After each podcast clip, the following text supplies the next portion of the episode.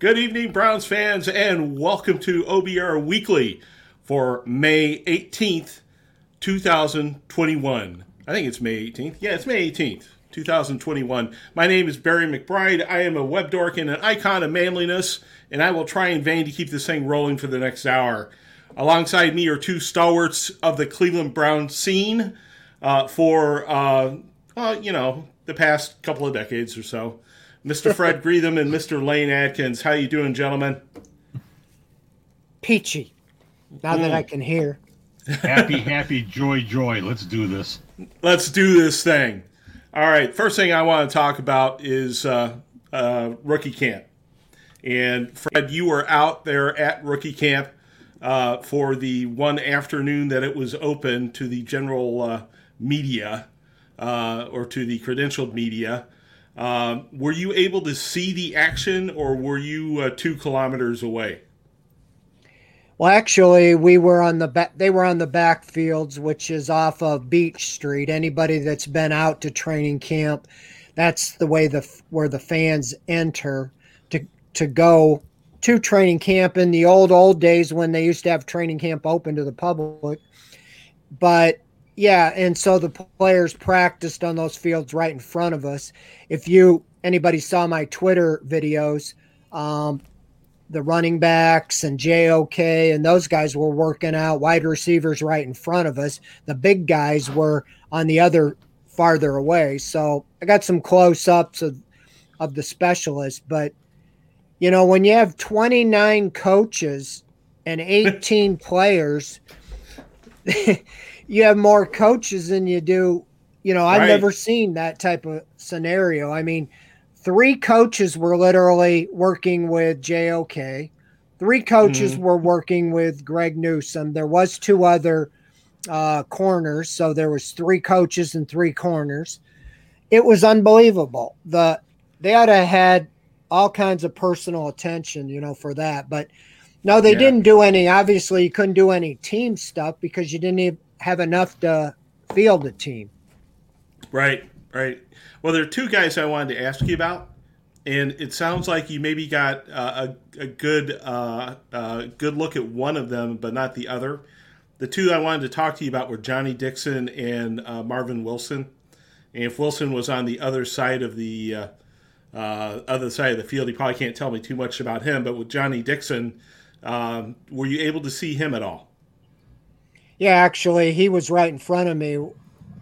One of the first videos I posted was him running drills with Anthony Schwartz. And they were they were only 15, 10, 15 yards in front of us. Um, he's smaller. Um, he was just there on a tryout, very quick. He has better hands than Anthony Schwartz, I'll tell you that. Mm. But um, I don't know. I don't know what you know, his future's going to be, you know, as far as they got so many wide receivers to begin with, and then you brought Schwartz in. So, but Marvin Wilson, I did see him. He, they were on the far field, but then they did bring him down closer to us to the field close, and I actually got a group shot when he was lined up. Um, mm-hmm. You know, wasn't doing much. They're just kind of doing walkthroughs. They're not really even you know, running plays or anything or going through. But you know, he looked he looked solid. Um, the one that stood out to me was Malik McDowell. That's a big man. He's tall. He's like six six. He's 295 pounds. He just looks really athletic, you know. So, um, you know, I got yeah, I got a good look at most all those guys. We didn't see them do much because they were just like I said, just going right. through the motions of what do we do.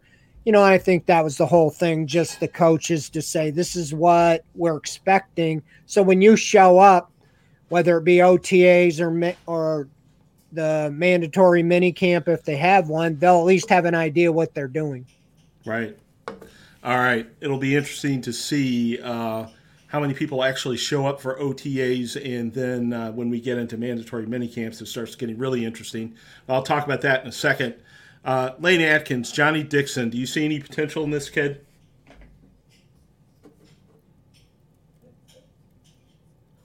Up, oh, Lane left. Lane left. Um, I don't know. We have technical issues or so on and so forth. I will ask that question when he comes back. Uh, we have uh, NFLPA fighting the NFL, and uh,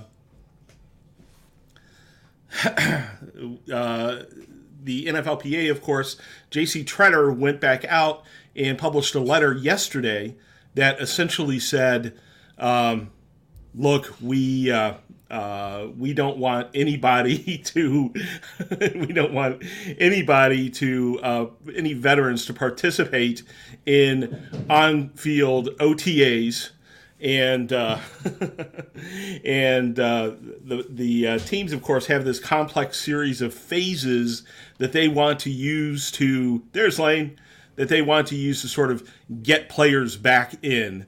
Uh, Fred, have you heard any scuttlebutt about, from the players? Was there any mention from the coaches or the players over last weekend about whether they're expecting the team to show up in person for OTAs? You know, as we get into June. No, I mean Kevin Stefanski was asked that specifically, and he, you know, gave the standard answer of, you know, hey, you know we're just preparing as if you know and and doing what we can control and getting ready. And basically i don't even think they really know. Um, we did get a report you know from i think brad that a few of the guys you know veterans right. that showed up today.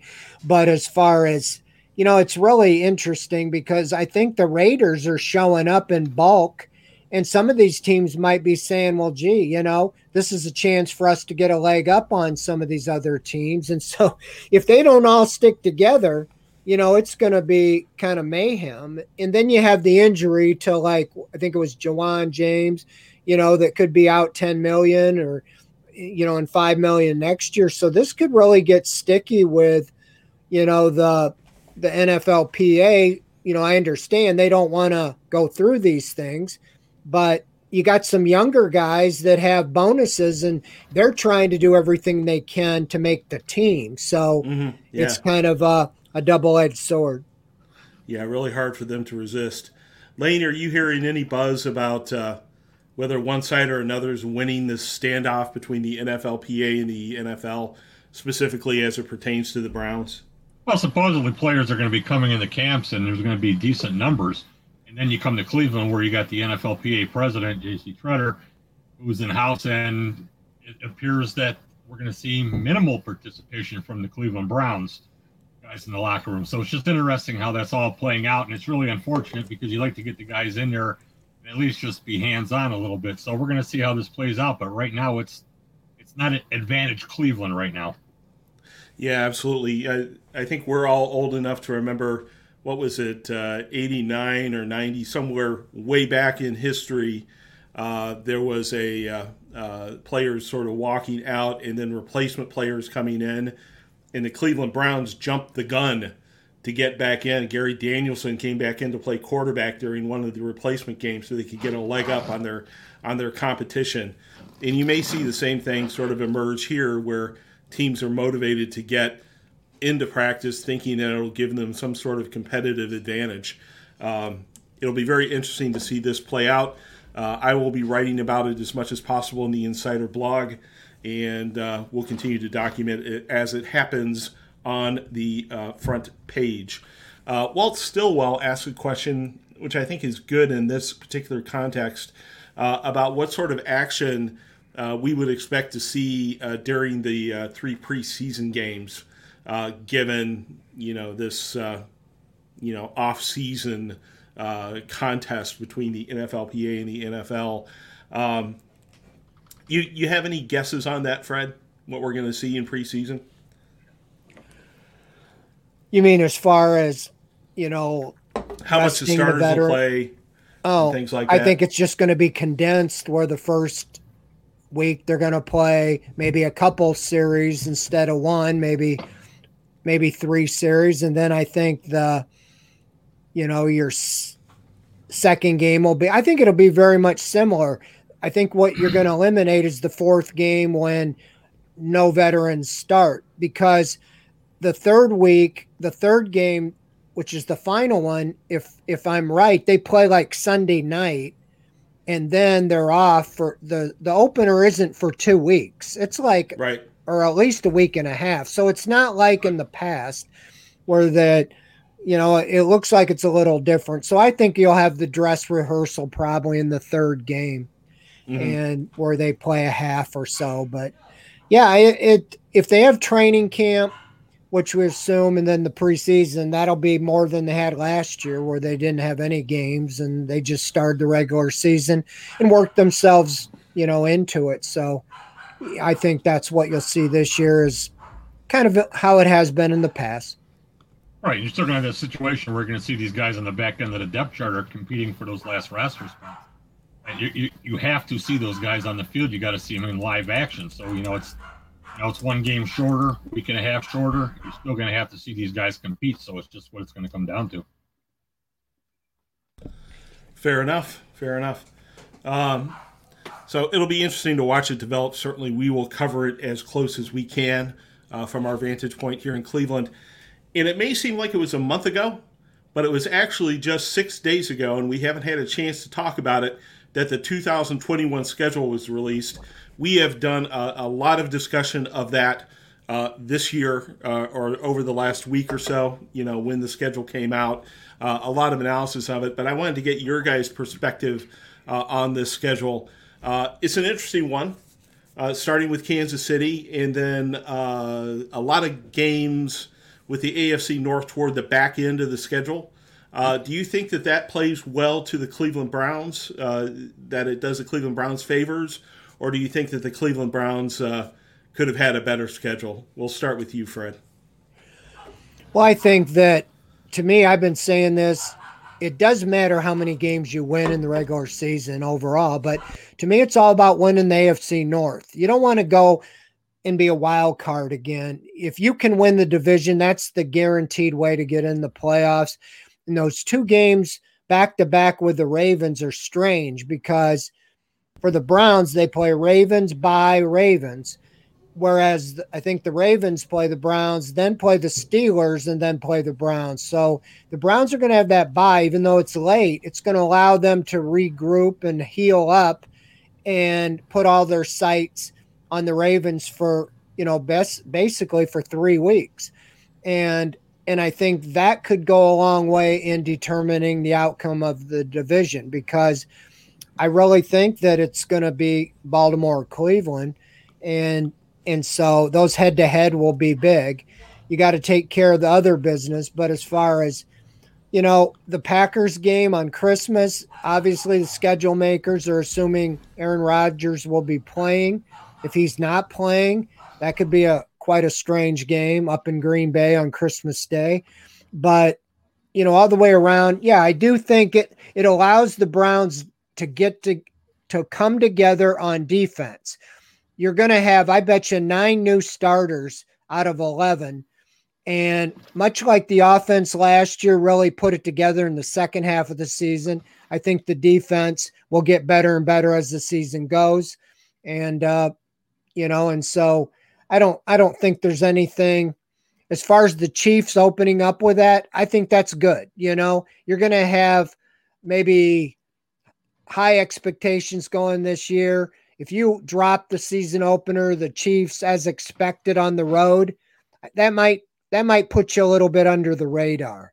And uh, you know, and then you can take care of business and you could probably win three, four in a row after that, even if you don't, you know, beat the Chiefs. So, you know, all in all, I think it's I think it's fine. It's favorable. The bye's a little later than it should be to help them, but all in all, I think you know, I think it's pretty fair. They have four or five primetime games. Yeah, you know, as you would expect with a team that is expected to be as exciting as the Browns are. Uh, Lane, question for you in the uh, chat room uh, mm-hmm. from Rachel uh, wants to know what your favorite dinosaur is. You have a favorite dinosaur? Oh, let's go Brontosaurus. Uh, that's a big fella. My big favorite fella. dinosaur. How about the T Rex? That's a vicious dinosaur. I'd have to say mine is a velociraptor. That's, it, that's it, a good is, one. It is a perfect organism for killing things. And as a huge fan of the Alien movies, uh, I respect that uh, in a dinosaur. That it well, has you are one the, purpose. you are the web dork here.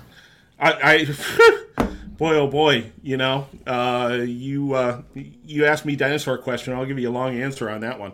But uh, absolutely, uh, Velociraptor for me, uh, Brontosaurus and T Rex. I think those are three of the big uh, the big dinosaurs. Uh, moving on, uh, the Haslams are attempting to redevelop the lakefront. The Haslam Sports Group trotted out a huge nine-figure proposal for redoing the lakefront, but I didn't see anything about the stadium in that.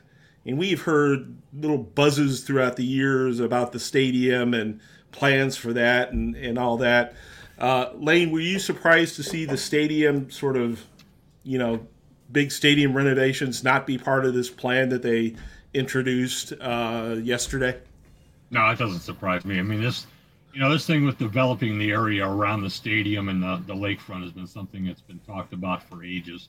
And it's really Yeah. a necessity because it's just, it's such a waste of just prime real estate and beautiful area that they could really do something with for the city know, for the people just to have somewhere that can con- uh, congregate. It's just, it's a waste. So, you know, the Haslams, you know, what they've done is that they've really pushed and went out of their way to put this together because this has really been more of a one-sided effort than it has been anything else. I mean, the city of Cleveland will sit there with their arms open and yeah, yeah, yeah. You know, but, but the Haslams have been at the forefront of this, of trying to do this and get something done to, you know, to beautify and you make that area more accessible and you know have a purpose than what it is now. So I, I give them a lot of credit because it's it's a lot of work. He is a lifelong Clevelander, Fred, or a longtime Clevelander. Uh, would you like to see this sort of development happen downtown?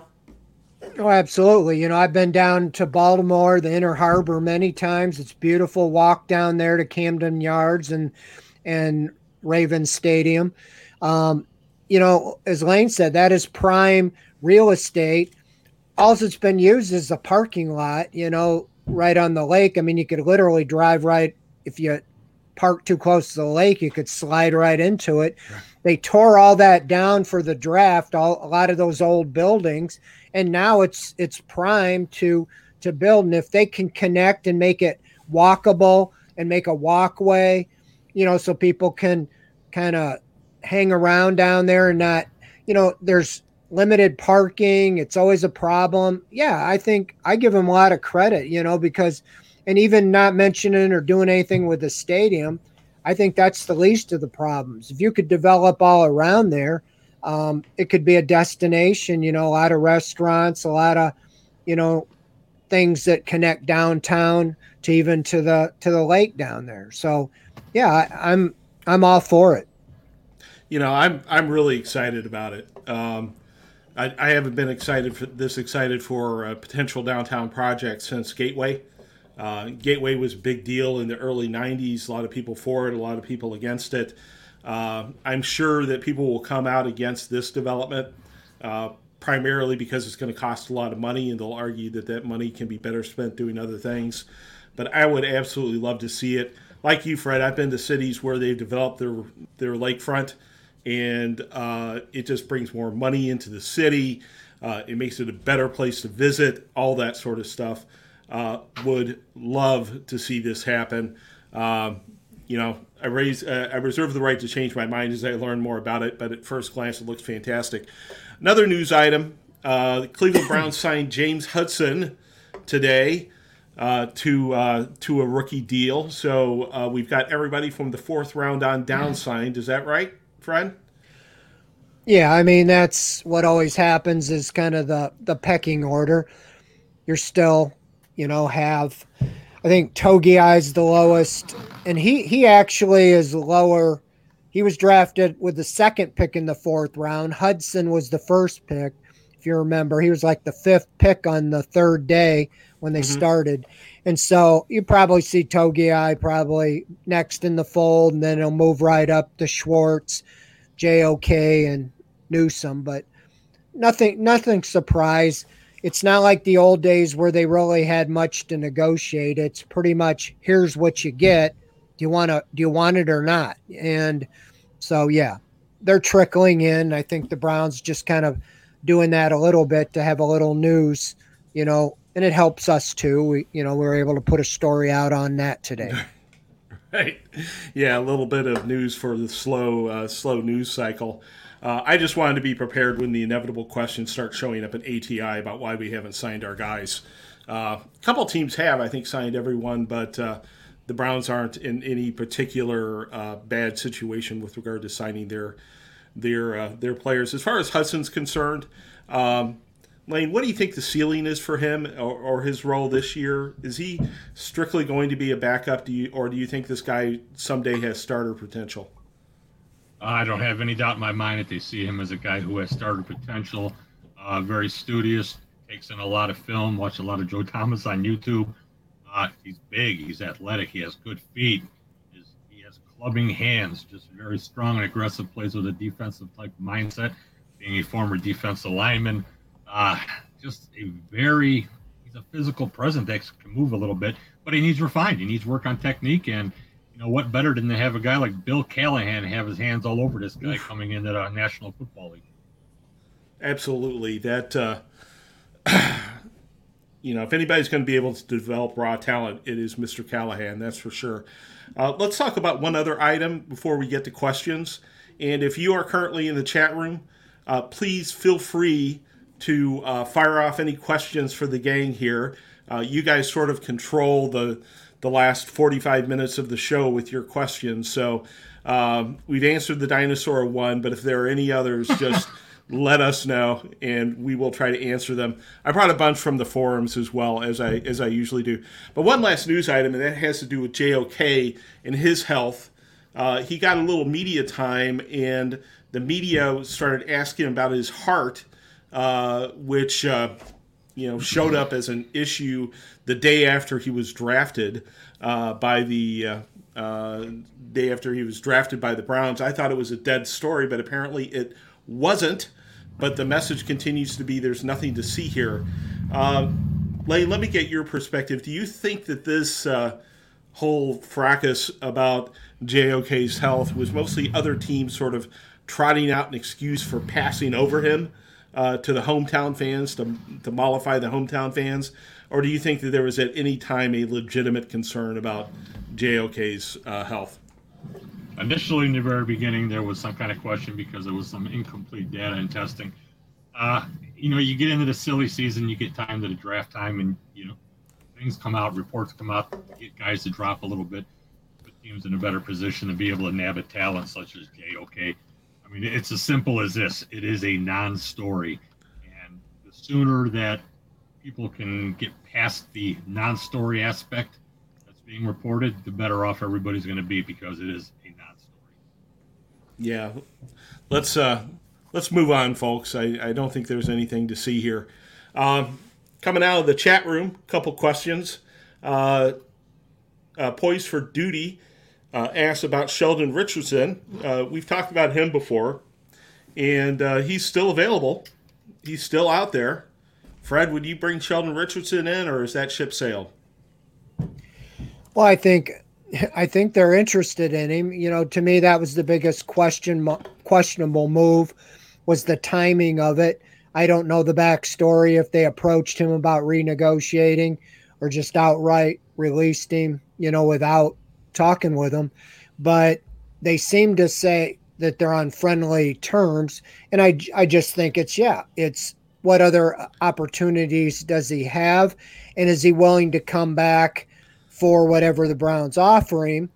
So many times you see guys when they leave a team, they go somewhere else and maybe even sign for less just because it is a pride factor, especially a guy who's making top money to come back, you know, for much less. So you can go somewhere else and take less and nobody really cares or knows. But it's going to be a matter of, you know, if he feels like, wow, this team is really ready to win, and I'm more interested in that.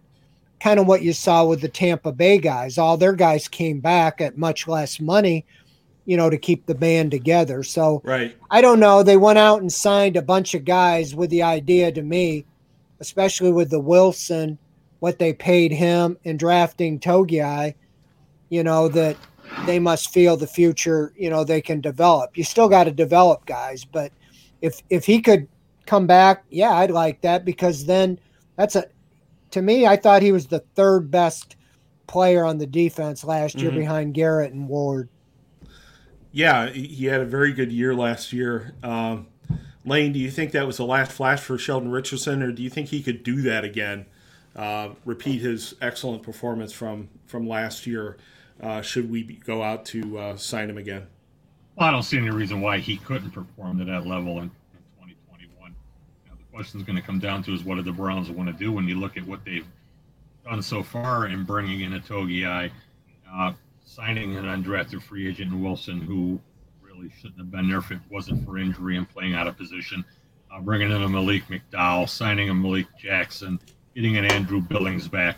You know, becomes the question is that, you know, how many numbers and how many spots do you have?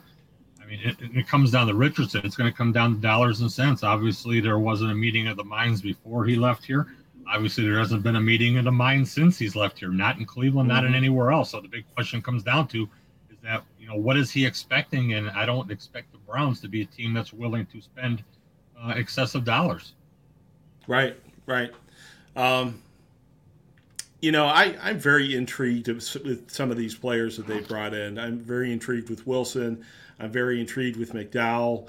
Um, I'm not, uh, you know, spending the hours pining for Sheldon Richardson. Uh, I think that they will do fine without him. Uh, if and I, I, think that's probably the perspective in Berea as well. If he wants to sign for something reasonable, then uh, sure, you know, why not talk to him again? Because he could probably perform at that same level again. But uh, uh, at this point, uh, uh, uh, the the train has moved on from the station, and there's some very interesting players who are signed by the Browns for us to take a look at. Um, Malik, on the subject of Malik McDowell, I know you didn't get a lot of time to to see him, Fred. at rookie camp, you did say that he is a big fellow. Uh, and uh, that uh, he looked, you know, like you would expect a guy originally picked in the second round to look did he look like he had uh, continued to uh, uh, be careful physically uh, and take care of himself and all that sort of stuff? Did he look like he was in, in good shape when you saw him? Yeah, from what I saw, I mean, he looked tall and leaner. You know, he wasn't typical kind of those big gut guys. Mm. It might be because he's six six and stretched out, but um, I'm just saying he looked he looked like a guy that – in all the years I've been covering, when guys show up in their first round or second round pick, there's just something about them usually, you know, unless they're Johnny Manziel. But, um, you know, I had to get that in. But no, I mean, there's a reason the guy was picked, and not only in the second round. I mean, he was like the third pick in the second round. I think 35th overall. I think the whole question is, you know, is his life and his and where's he at? And this just seemed to me an out of the box move by Andrew Berry. This isn't the type of move he hasn't really in his short time here hasn't really went for those type of guys that maybe have a little, you know, track record, uh, you know, with the law and so forth. But they seem to feel he he was asked about it. He said they feel very good about it. And I just don't think the leash will be long. And I think he realizes, you know what, four years and he hasn't played it down. I right. mean, I think he, he he better be hungry and show what he can do quickly because I don't think they're going to spend a lot of time. But if you can catch a, a Sheldon Richardson at 25 years old, then you got something there. Right, right, absolutely. Uh, I thought he was going to be a monster when he entered the NFL, um, and uh, you know I saw him against Ohio State and how dominant he was, and, and thought the sky was the limit for this guy. Uh, obviously, uh, he's had a lot of issues, uh, and if he's overcome those, hopefully, he still has the potential to uh, be, uh, you know, part of what it looked like he was going to be when he graduated from college and when he when he was done with his college career. Well, he's um, proven to be a monster off the field, so let's see what the guy's in shape and in camp. Let's see what he does. All right, fair enough. Let's see what he does uh, on the practice fields, um, and uh, hope that we don't hear of anything off the field. Uh, Brian Hallman asked a question in the chat room. Uh, he wants to know if the 2021 season will still use the expanded practice squad roster. I have to admit that I haven't heard anything about this. Uh, Fred, have you heard anything from the NFL about how big the practice squad is going to be yet, or is that yet to be determined? Yeah, I have not heard. I mean, last year was obviously COVID because they they knew teams could lose a lot of guys in a hurry, and I think if they feel that's behind them, I don't see them having 16 as they did last year. Um, because that's they're those guys are getting paid pretty good, and I don't think the mm-hmm. owners want to be paying 70 players. You know, when when you got a 53, 54, 55 man roster and then 16 practice squad guys. So I I might see something in between. I think it was 10 so that maybe they'll have 12, 13, something like that. Okay. All right. Well, we'll see. Nothing official though. I they haven't they haven't come out with any of that as far as I know. Yeah, I haven't heard anything about it either. Um, and I can understand the owners wanting to uh, keep the payroll costs small. Uh, the average NFL team is now only worth about a billion and a half dollars uh, after the uh, after the pandemic last year. So uh, they're just scraping by and uh, need to keep those practice squads small, of course. let's go to a question we got from ATI from Jen of the Sheep. and this is a, an interesting question, and I'll send it to you, Lane. This is about Jonathan DeCoster, who is a quality control coach. Mm-hmm. And quality control coach has become a pathway for talented coaches to begin their NFL careers. Guys like uh, uh, uh, Robert Salah, is that how you pronounce it? Salah Saleh. Um, you know, is there any buzz that this guy, uh, Jonathan DeCoster, is uh, an up and comer at all? interesting guy, very organized, very intelligent, um, quick witted, communicates well. Former offensive lineman who's been a tight ends coach at various stops. Uh, just a, just a guy who gets it. Um, going to be interesting to see his development, like anybody else who comes on as a quality control coach. You know, they make a couple moves before they actually get to that point where you know they could be readied. Uh, definitely an interesting guy that they they like. They put a lot on, and he's so far has been money for them. I, I, the quality control title I think is really confusing. Uh, I know it was to me until I went and researched it a little bit. Uh, you know, I sort of thought it was uh, I don't know somebody overseeing practice and whether there were issues at, at practice or something like that. But he's really more of a planner, isn't he? Um, I heard. Buckeye battle cry there for a second. Uh, but yeah. Uh, planner, he's more of a game planner. Trades yeah, planner, jack of all trades, checks the boxes. Um, does a little bit of everything, but has a heavy influence in hand on the operation when you get to that point when you get to the weekend. Yeah, absolutely. Um, we've got a couple of sort of related questions. D. Neinberg says, "Is just me or anybody still amazed that we got uh, JOK at 52? I keep watching the tape and highlights and shake my head every time they've got him and Newsome." Uh, we also had a question uh, from uh, ATI pointed to uh, U Lane uh, was you know whether we and we also got it in the chat from Mike Burgermeister uh, whether we traded up for JOK because we were afraid that the that the Steelers would get him. Uh, do you have any thoughts on that? Uh, same thing we talked about last week. Uh, Pittsburgh, Pittsburgh was the target team that a lot of teams thought was going to be in position for him. Cleveland did the intel. Cleveland did the work. They knew where they had to go to be able to have a chance to get JOK, a guy that they were interested in as a first round talent definitely a first round talent when you get down and you evaluate him. Uh, could end up being one of the steals of the draft at 52 and a minimal move up to get him. Yeah. Um, you know, if if we frustrated the Steelers, that's bonus points for Andrew Berry, in, in my view. But uh, obviously, you're not going to hear that from the Steeler camp, or at least I haven't heard anything like that coming out of Pittsburgh that they were specifically uh, aiming for JOK and were frustrated because the Browns got him, but they would never admit to something like that. Uh, that anyway. Um, going back to the draft, Fred. Uh, another question from Mike. He says, name one or two prospects that the Browns were disappointed that they missed.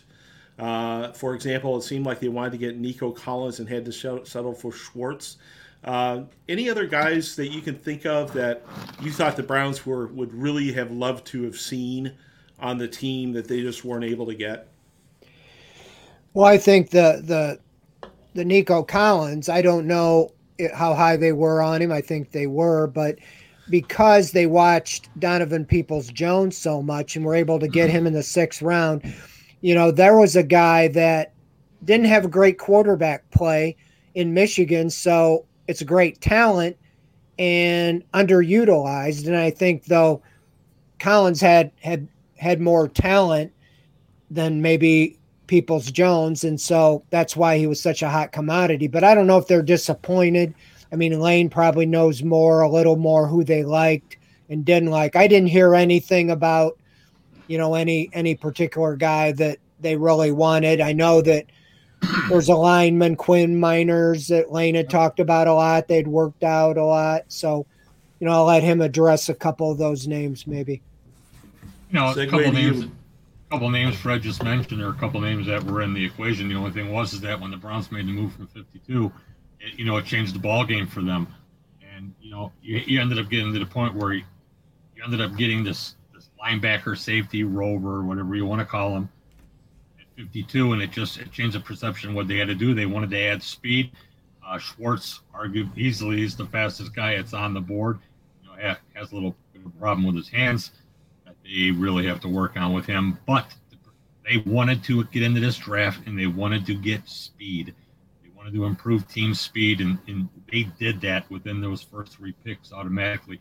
And Schwartz, while he may have some struggles here and there, he's going to provide that opportunity for coverage to be rolled and open up the underneath and give you that deep threat.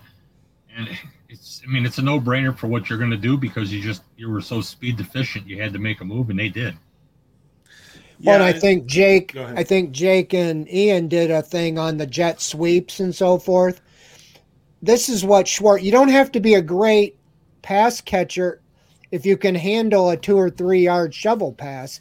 You're probably you could use him and then send him deep, and they have to send somebody to cover him. You just can't say, "Well, we're going to just hope he drops it," you know. So yeah, I think that's where they would start him out, you know, in those jet sweeps and you know, four two speed. Okay, come get me.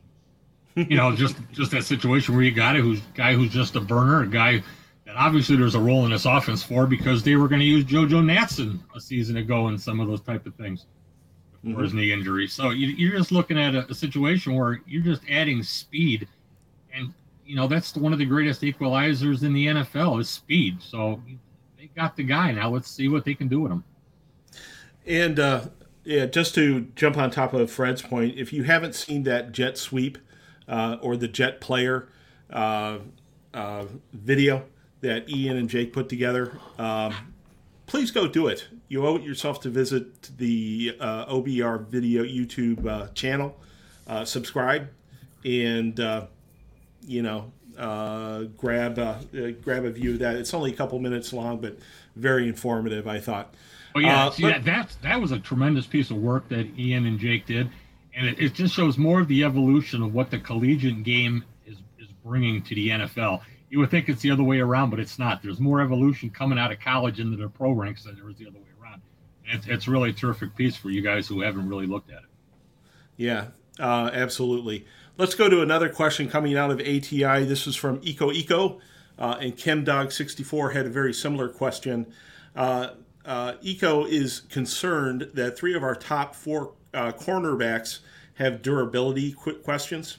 Uh, and he is wondering if there are any rumors about signing a veteran cornerback for experience, depth, and situational play.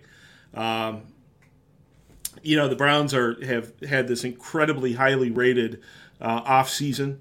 Uh, the draft went great, free agency went great. Uh, but you know, in terms of holes on the roster, do you think? And let's start with you, Lane. Do you think that the, that depth at cornerback is an issue we should be worried about, given the injury history of some of our cornerbacks? Well, anytime you have cornerbacks with, with injury issues or rookies or undrafted free agents that are going to be in their second season that are going to have a chance to compete, you have to think about it and you have to have some kind of reservations and concerns. The only problem is, is right now you got free agents sitting out there that are still in the show me the money mode. And, you know, right now teams just aren't giving up that money. It's just not happening. And you, you look at the Browns a season ago and their struggles, and, you know, you were looking at a team that was playing their fifth, sixth, seventh, and eighth cornerbacks at times on the field. So, you know, this isn't something that is just very unknown to them and they don't understand it. You know, Denzel Ward, while he's had some issue, has played. Greg Newsome had some issue, he has played. Greedy Williams is a big question mark, and he's a guy they're not sitting there, you know, putting all their chips in on. They're going to see what happens with him. But you know, you're in a situation that you're going to get closer to training camp, and you're going to see some of these guys who are out there and that are available are going to signing cheap one-year deals because they're going to get in camp and they want to get paid. Right now, it's right. just you know just holding holding tight and just wait for the right deal to come along. The uh, the longer the Browns wait, uh, if these guys aren't getting snapped up, if it's a buyer's market, uh, the more the price goes down and the easier the salary cap is to manage. So it makes uh, total sense. Uh, sort of a a, uh, uh, a similar question from Crazy Dog, uh, and he's talking about Ryan Kerrigan, who I know is a guy that, that you've mentioned a few times, Fred. Um, he recently uh, signed with the Eagles. and Crazy says that he looks at him as a perfect roster move, typical of contenders covering their butts in case of industry injury. he asked whether there were thoughts or whispers on him or other signings at other positions, such as offensive tackle, that might make sense for the Browns? Well, I think that, you know, a lot of it will be, like Lane says, in training camp. You remember last year, Malcolm, or excuse me, Mack Wilson injured his knee like the first day of training camp. They brought in Malcolm Smith immediately. He ended up being the second leading tackler on the team. There's guys like that this year out there. There's several cornerbacks. Um, right now, you know, like Kerrigan, yeah, I thought he might have been guy in the mix, but then they they were able to get Clowney, and so here's a guy that Lane might know more than me, but I think Olivier Vernon is kind of an ace in the hole. He's a guy with a ruptured Achilles. If he's reha- he's got a good relationship with the Browns. He's a he's you know, if he's not going to be sought after because he probably can't play till at least middle of the season. And so they may have him in the back pocket thinking, hey, if you get rehabbed, we'd like to bring you in for depth, you know, or that second half of the season, maybe a push, you know, for the playoffs and, and him being fresh could be a help there. So there's guys like that. Um, but I don't think they're, yeah, right now they, they cut Richardson to save that money so I don't think they're going to go out and spend a lot of money right now. It's going to be plug holes. It'd be ideal if you could get a Steven Nelson that wants to show the Steelers what they missed, you know, on a one year deal and bring him in and say, hey, I want to stick it to the Steelers. You guys, I'm with you, you know, or, or guys like that. And so I just think they're sitting back they're in the driver's seat. I think by adding Troy Hill and Greg Newsome, now you have four corners. We know that Ward's slight. We know Williams is slight.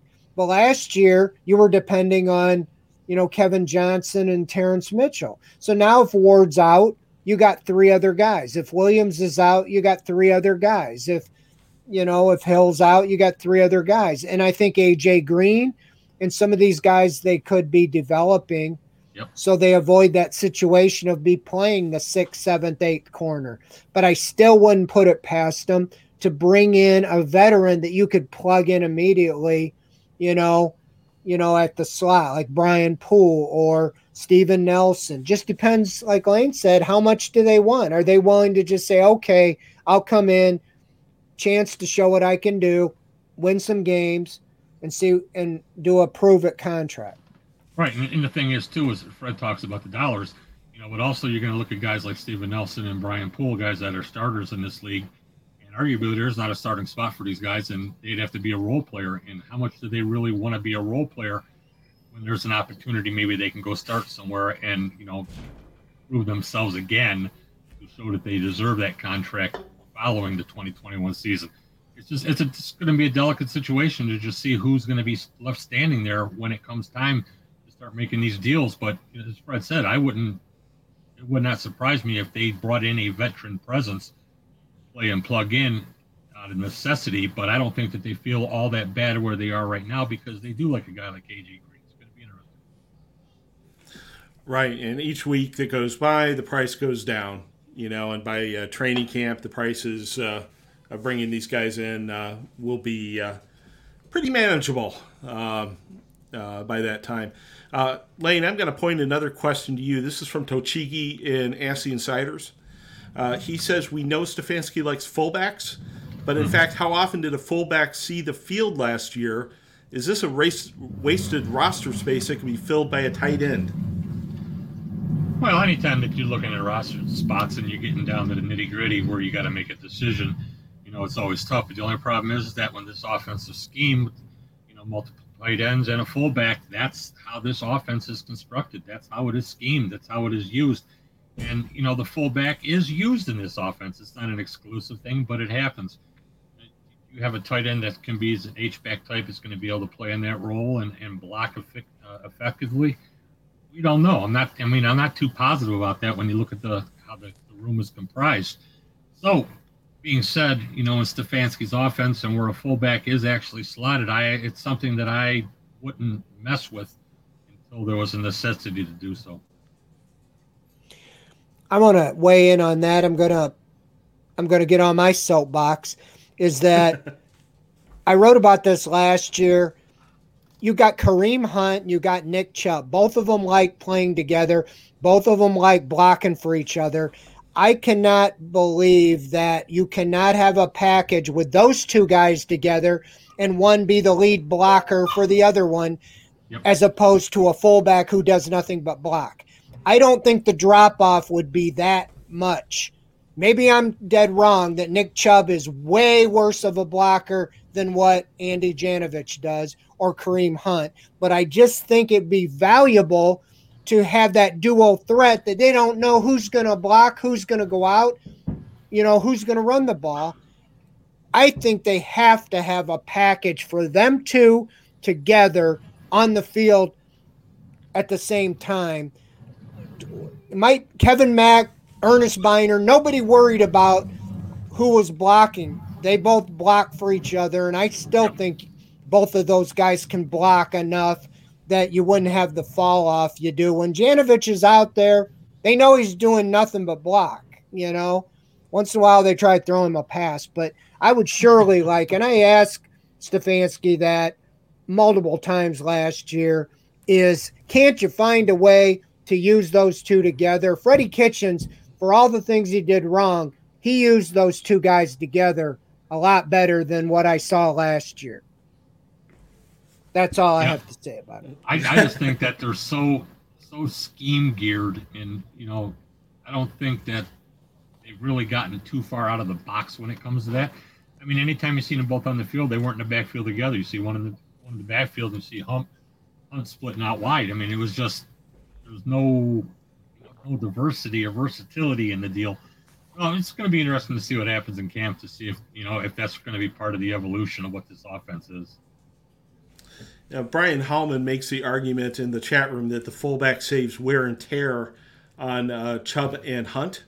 Uh, that's another perspective that uh, you can rest. Yeah, but you don't. I'm not saying full time. I'm saying mm-hmm. you know a package and show that to the defense. You know, they got to account for both those guys, especially in goal line situations.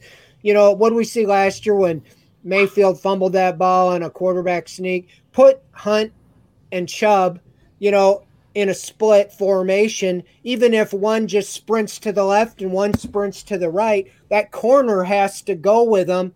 And that corner's the guy that came in and hit Mayfield and caused him to fumble in that yeah. game at the end on fourth down or whatever it was when he fumbled the ball in the sneak and they lost the game. Yeah, I'd, I'd just be surprised if we don't see them in the same backfield in some capacity. I just I can't fathom, you know, what what negative aspect there is in that.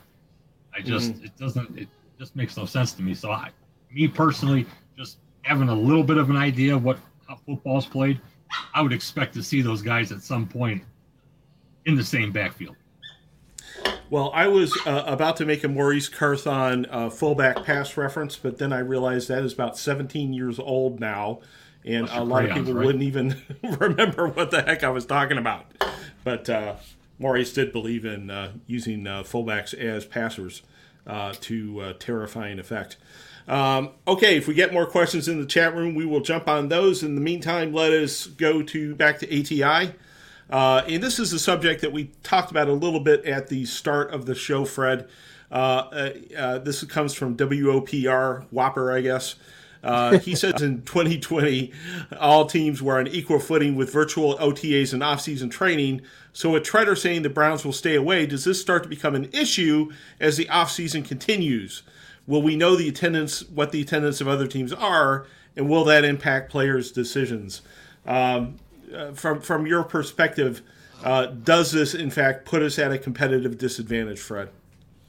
Well, I don't know if it's a disadvantage. I, I'm I'm not. I'm of the proponent. I don't think you'd need to be doing this year round. You know, you saw last year. You know, it wasn't too much of a drop off, in my opinion. So I kind of tend to agree with Tretter that they don't need to be doing 12 months a year. They've just kind of created this. But that said, if everybody else is doing it, you're going to get, you're going to be behind a little bit just because. Um, and I think that was his idea is nobody's doing it, not some teams are and some teams aren't. They got to stay united on that front. Mm-hmm. But yeah, I don't think football in, in April and May means a whole lot, you know, other than for these rookies. This is their chance to learn the curve and uh, to show what they have because, you know, when you don't have an off season, the training camp like last year, they didn't have much of a chance other than the, the draft picks who kind of have favored position because the guy picking the roster drafted them. Whereas undrafted guys and guys from previous regimes didn't have a lot of, you know, opportunity to show because they had no preseason games. And this year you're going to have some preseason games. So I don't, I don't necessarily think that they need to be here now. And so it'll, it'll, this will be kind of like a, nobody wants to cause a civil war amongst their own team. And mm. so it's, it's going to be who's the leaders and who follows who yeah, you know, for um, you know, one part of Whopper's question has to do with will we know what's happening with other teams? I think we're already seeing that we will. Uh, you know, we heard that the Jets have a lot of players showing up, that the Dolphins have a lot of players showing up, and uh, as a result, that might put a little bit of pressure on other members of the Browns. We'll just have to wait and see how this all develops, and if Tretter can get all those you know players uh, reined in to uh, not participate in person uh, in these OTAs. And even here in Cleveland, you know, even though Tretter is uh, on the team, uh, we're hearing something about some players appearing. So um, let's uh, go back to the chat room, if I can. And Matt Wayne asked a question, and I'll point this one to you, Lane. He asked, "Do you see Njoku getting a larger target share this year?" I absolutely believe so. I think he's the best tight end on the roster when he, everything's going to be said and done. Best size, best athleticism, motivated. Uh, guy has something to prove. Last year of his contract, guy who can get down the seam. Doesn't have to be just a guy who's playing in that short underneath game, like what we've seen a lot more of Hooper doing. Him and Jarvis Landry. So, you know, when you get right down to it, David Njoku is a viable target and a weapon that this offense can use, especially with the additional speed added. So I, I expect to see more Njoku, barring injury. And he sounds increasingly committed to the Cleveland Browns. You know, it, it's not that big a deal, but yesterday there was a Bleacher Report, I think, put out one of these 10 trades that need to happen before the deadline type articles, you know so that people have to click through 10 pages and they get more advertising views. But I'm, I'm a cynical web dork. I'm sorry. But in, in the course of that article, um, there was one trade that was David Njoku for a fourth round pick. And Njoku answered on Instagram, I ain't going nowhere, right? So right. he's sounding more and more like he's committed to being a Cleveland Brown. Yeah, and I think as he should, you know, he could have, you know, even last year been a little more for and just, you know, if you go out and you do what you can do, you're going to be used, you're going to be paid. all the things will take care of themselves. And you know, he kind of threw a stink, you know, after they got Harrison Bryant and and uh, Alex Hooper, Austin Hooper. But as far as yeah, everything I'm hearing is, you know, he is buying in. he should because he could have a great year and then he has the leverage.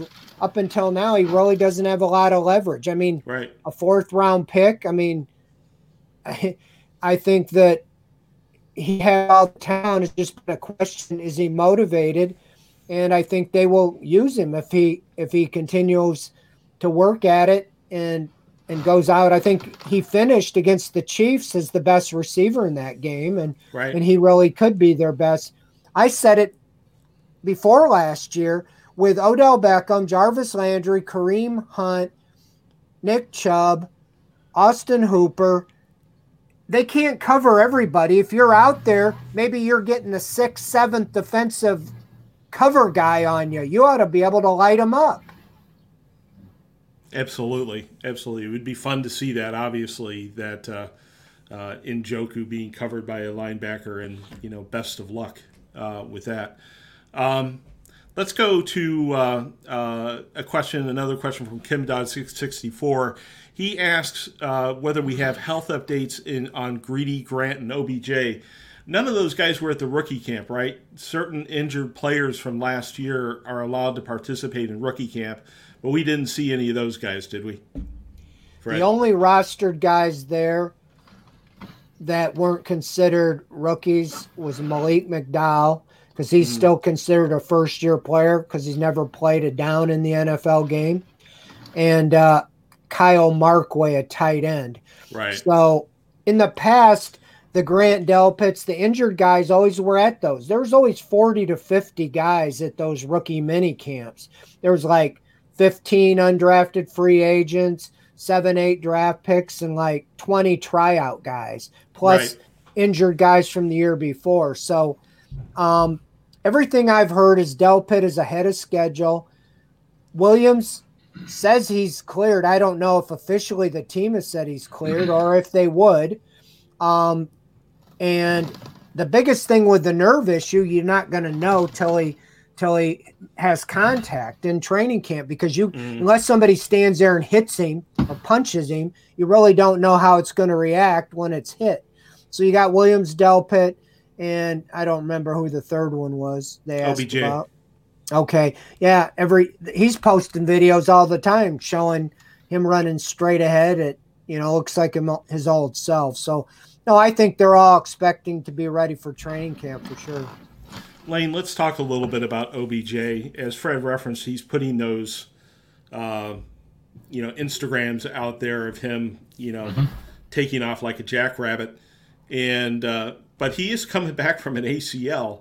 I mean, how common is it for someone at his age to come back from an ACL successfully, quickly, and be like nothing ever happened? Um, well, the age is age isn't really a factor. It's going to come down to the work that he puts in and the condition he's in. Okay.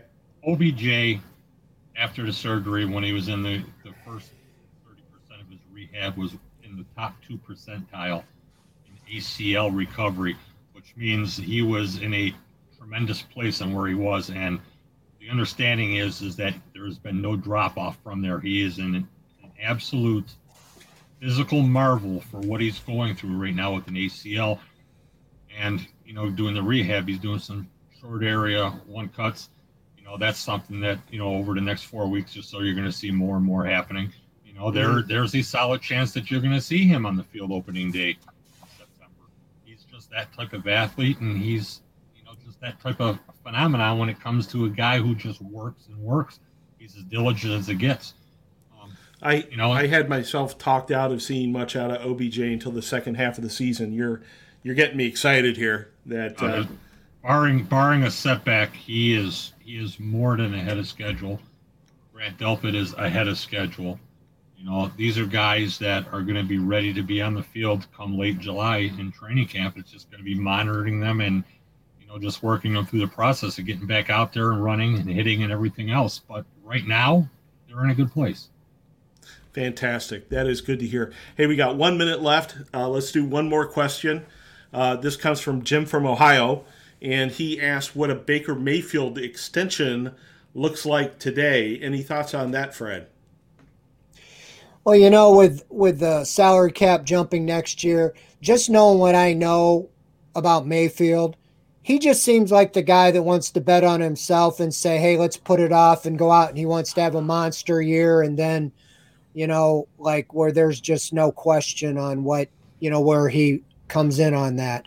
But I think if he's smart, he's got to look around all these guys on his team, the weapons. He knows that they all have, you know, to have those weapons, they got to be paid too. If he takes a little less, then going for the top, you know how it always works. The next guy signed at quarterbacks, the highest mm-hmm. paid ever.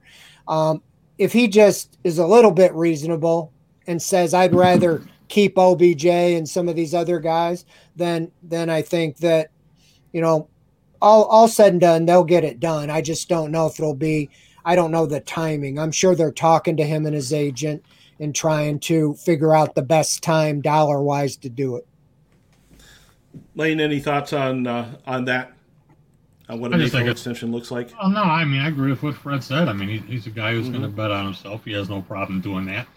Uh, you're talking about a time at a point of the year right now that it's really not something that you're going to get into heavy discussions, anyways You're going to wait till you get through these little camps and everything, and you have a lull in the summer, and that's usually when you start seeing talks between agents and, and teams, you know, pick up. so the opportunity is there for that to happen here in the next month or so. But you know, sitting here today, I mean, I wouldn't, I wouldn't put any money on it saying it's going to happen because I don't think it has to happen, and I don't think either side is in a rush. Right, right, makes total sense, guys. Uh, and that is it for this week's OBR Weekly. Uh, thank you so much, Fred and Lane, for your uh, wisdom and perspective. Uh, we will be back again next week. Uh, the quality of the broadcast will be incredibly improved because I will not be here. Uh, hopefully, you'll be able to find a competent host between this week and next week uh, and have a much better broadcast. We'll see that. but I will be watching uh, from a remote point and enjoying next week's OBR Weekly. Stay tuned. We'll see you again then. Bye bye, folks. Thanks, everybody. We'll see you.